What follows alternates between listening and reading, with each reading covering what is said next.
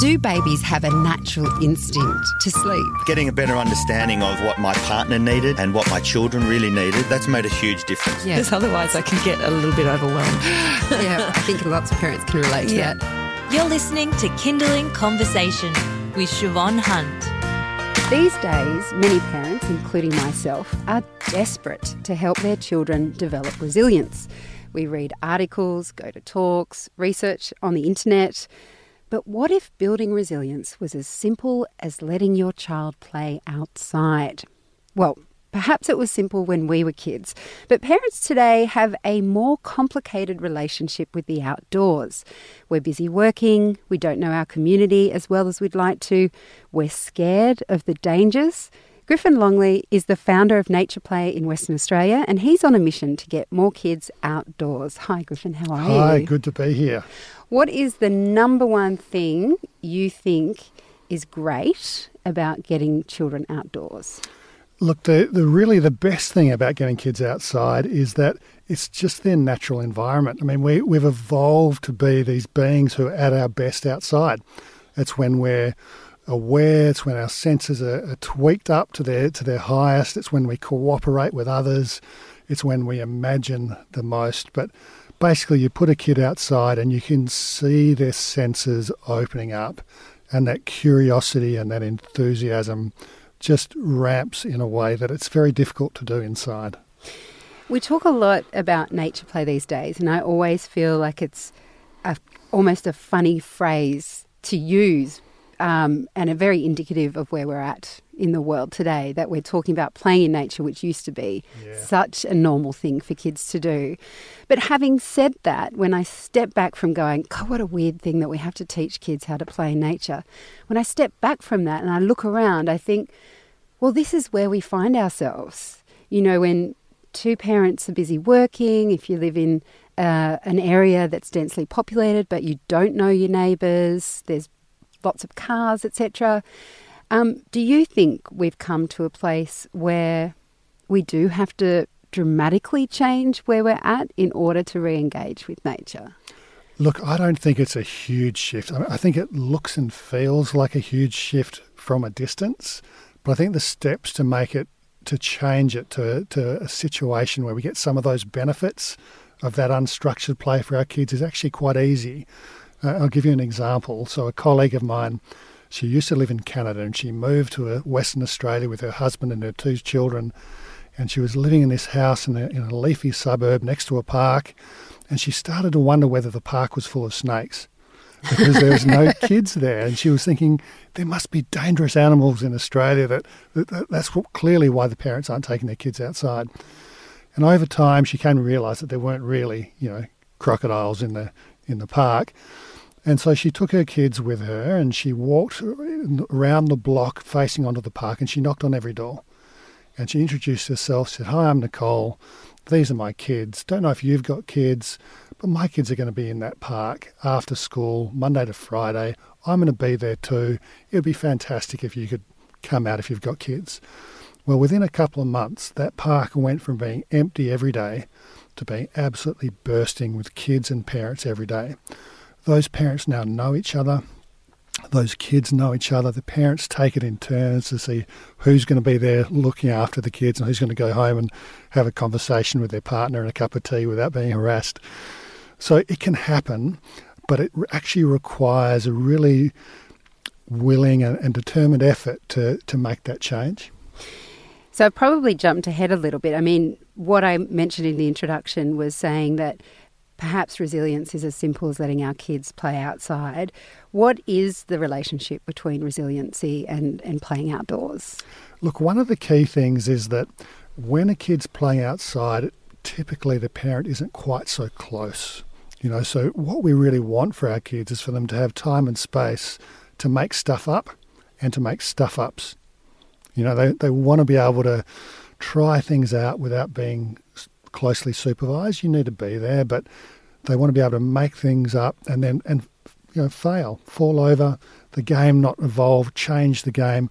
But allowing those things to happen is where resilience comes from. You need the courage to be able to try things and the space to do it, and then it doesn't always work out, and sometimes you graze your knee. with that idea of a parent being there but not necessarily Yeah. hovering, Yep. um, if I look at our the way we live, I've got a six-year-old and a four-year-old, and we live in a sort of inner city area. Yep. When they're outside, we are taking them somewhere. So we're either um, taking them to the park where there's play equipment, or we're taking them to a park and we're playing football or soccer with them. Um, there is always a structure to it. Yep. I'm really curious about the idea of unstructured play Yeah. and how we as parents get to that point where we do say to them, off you go, you go play outside. Because I, I don't even like letting my kids play in the backyard because I can't see them. Yeah, and look, it's such a hard thing about being a modern parent. I mean, we're marinated in fear in, in a way that other generations haven't been. But I think it's a steady thing. You know, I, I don't think you go from being there all the time to saying just just go out and roam the neighbourhood and come home at dark. You know, Yeah. that's probably too far. But if you can be there and be a bit involved and have that interaction with your kid, which is fantastic, but then start trying to remove yourself. If you see the kid pursuing something that's interesting them, let them do it. Try and turn your attention away just a little bit. Allow them to have that space. I mean, one of the things about kids is they love nothing more than hiding. Oh, yes. You know, and, and why they love hiding is that they don't actually want to be observed all of the time. So, you know, gradually we can build that in. But I don't think it's an overnight thing. I think you just start trying to, and you can be at the same park, you know, and there'll be moments when it's fantastic to have a really dynamic interaction with the kid and you talk about what they've seen, but then they'll go off and they'll explore a bit further. You know, initially while they're really young, it might only be a few meters, and then they come back and they want to dig into what they saw and what they felt and, you know, what they thought. Um, but then that arc becomes bigger and bigger and bigger. But if you recognise that that's a valuable thing, you can you can help facilitate it.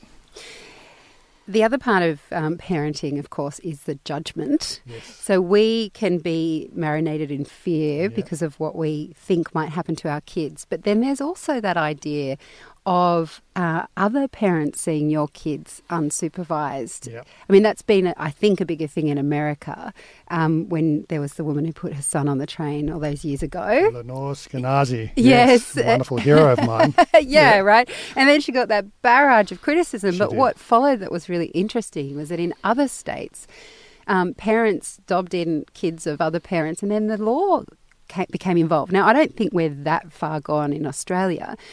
But there is in the back of my mind as well that other parents will see my kids in the backyard and go, "Oh, where are their parents?" Yeah, yep, absolutely. And there, there's nothing more terrifying as a parent than to be thought of as being a bad parent.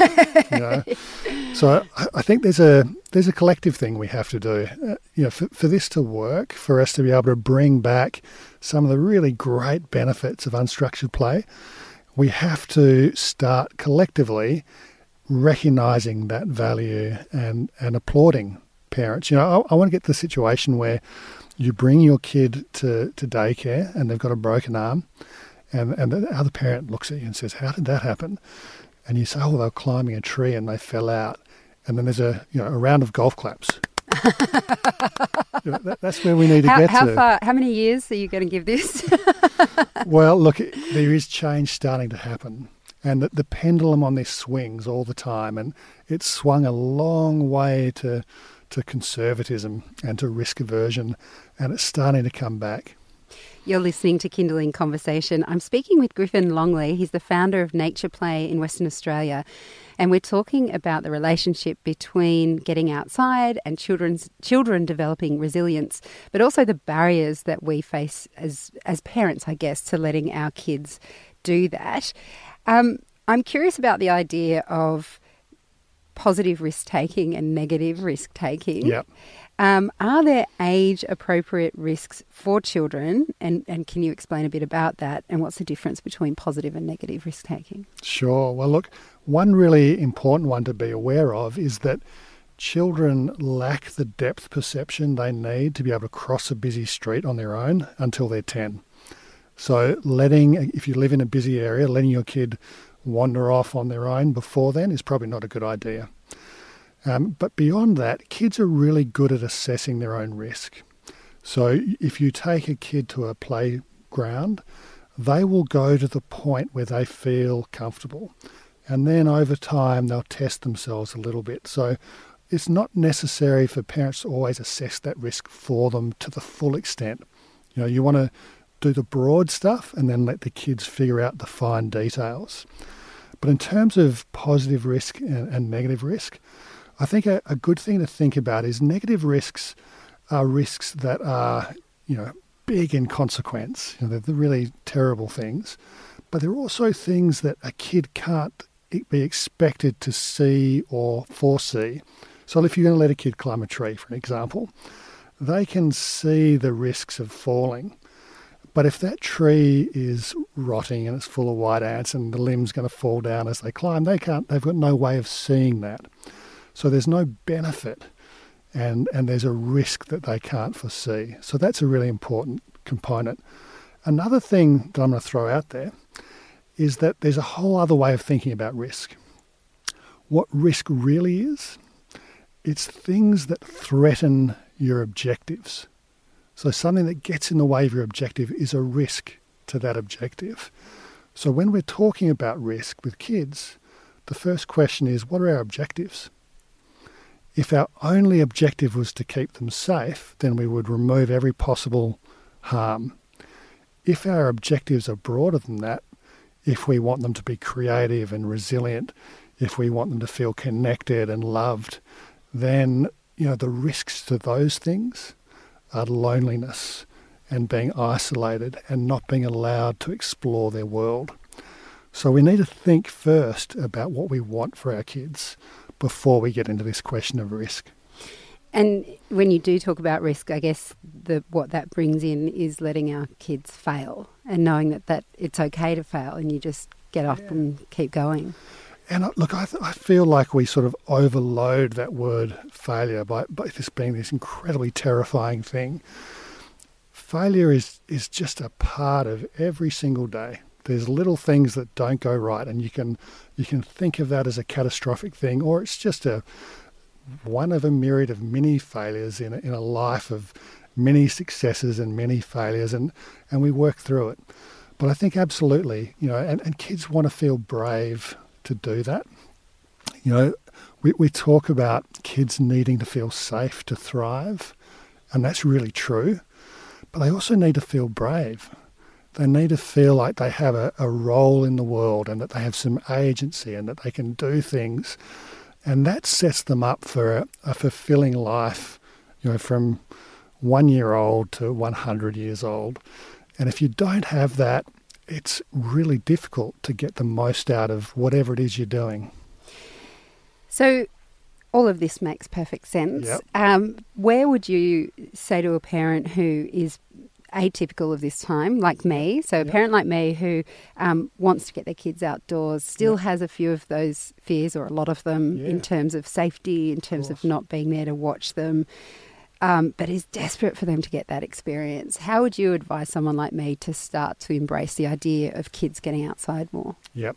Well, look, the first thing I would say to you as that, that model parent is that nature is everywhere outside. You don't need to to book um, you know some adventure, although those adventures are fantastic. the one I'm thinking about. those are great. Those are great. But you know, it's like the food pyramid. You know, the the big thing at the bottom of that pyramid that you want every day is just getting outside, being in the air, having time and space to play. And, and to make that work, we actually need to book it in. We need to actually make time in our busy calendars. So this is some time where this is we're going to structure some unstructured play in. As, as perverse as that is to say, but it has to happen. It has to be there. It won't. It won't. It won't happen if you don't put it in a schedule. Because we're so busy. yes. You know, us and our, and our kids are busy. We're all busy. So you actually need to block out time for it. That's the important thing. And then as you're moving up that pyramid, you know, maybe once a month, try and find time to go to a regional park, somewhere not too far away where the, the, the nature's a little bit wilder, but there's still toilets and there's all the things that, that are going to support an easy family adventure outing and maybe once a year at the top of that pyramid, try and actually go out, even if it's for a, a single night or a single day and experience the world without the human catastrophe over the top of it. so you don't have to do that all the time. But the first thing is every day find structure in some time to be outside. And if you live in an apartment block in the middle of the city, you can still find a bench somewhere. You can sit down and you can take a moment to see what birds come through that street, and they will be there. And talk about them, give them names, make up stories about them. But that time, shoulder to shoulder, outside, will will allow conversation into your life with your kids in, in a way that it's very difficult to do otherwise. It's um, very inspiring, Griffin. Thank you so much for coming in and chatting with us. Thank you. That was Griffin Longley, founder of Nature Play Western Australia.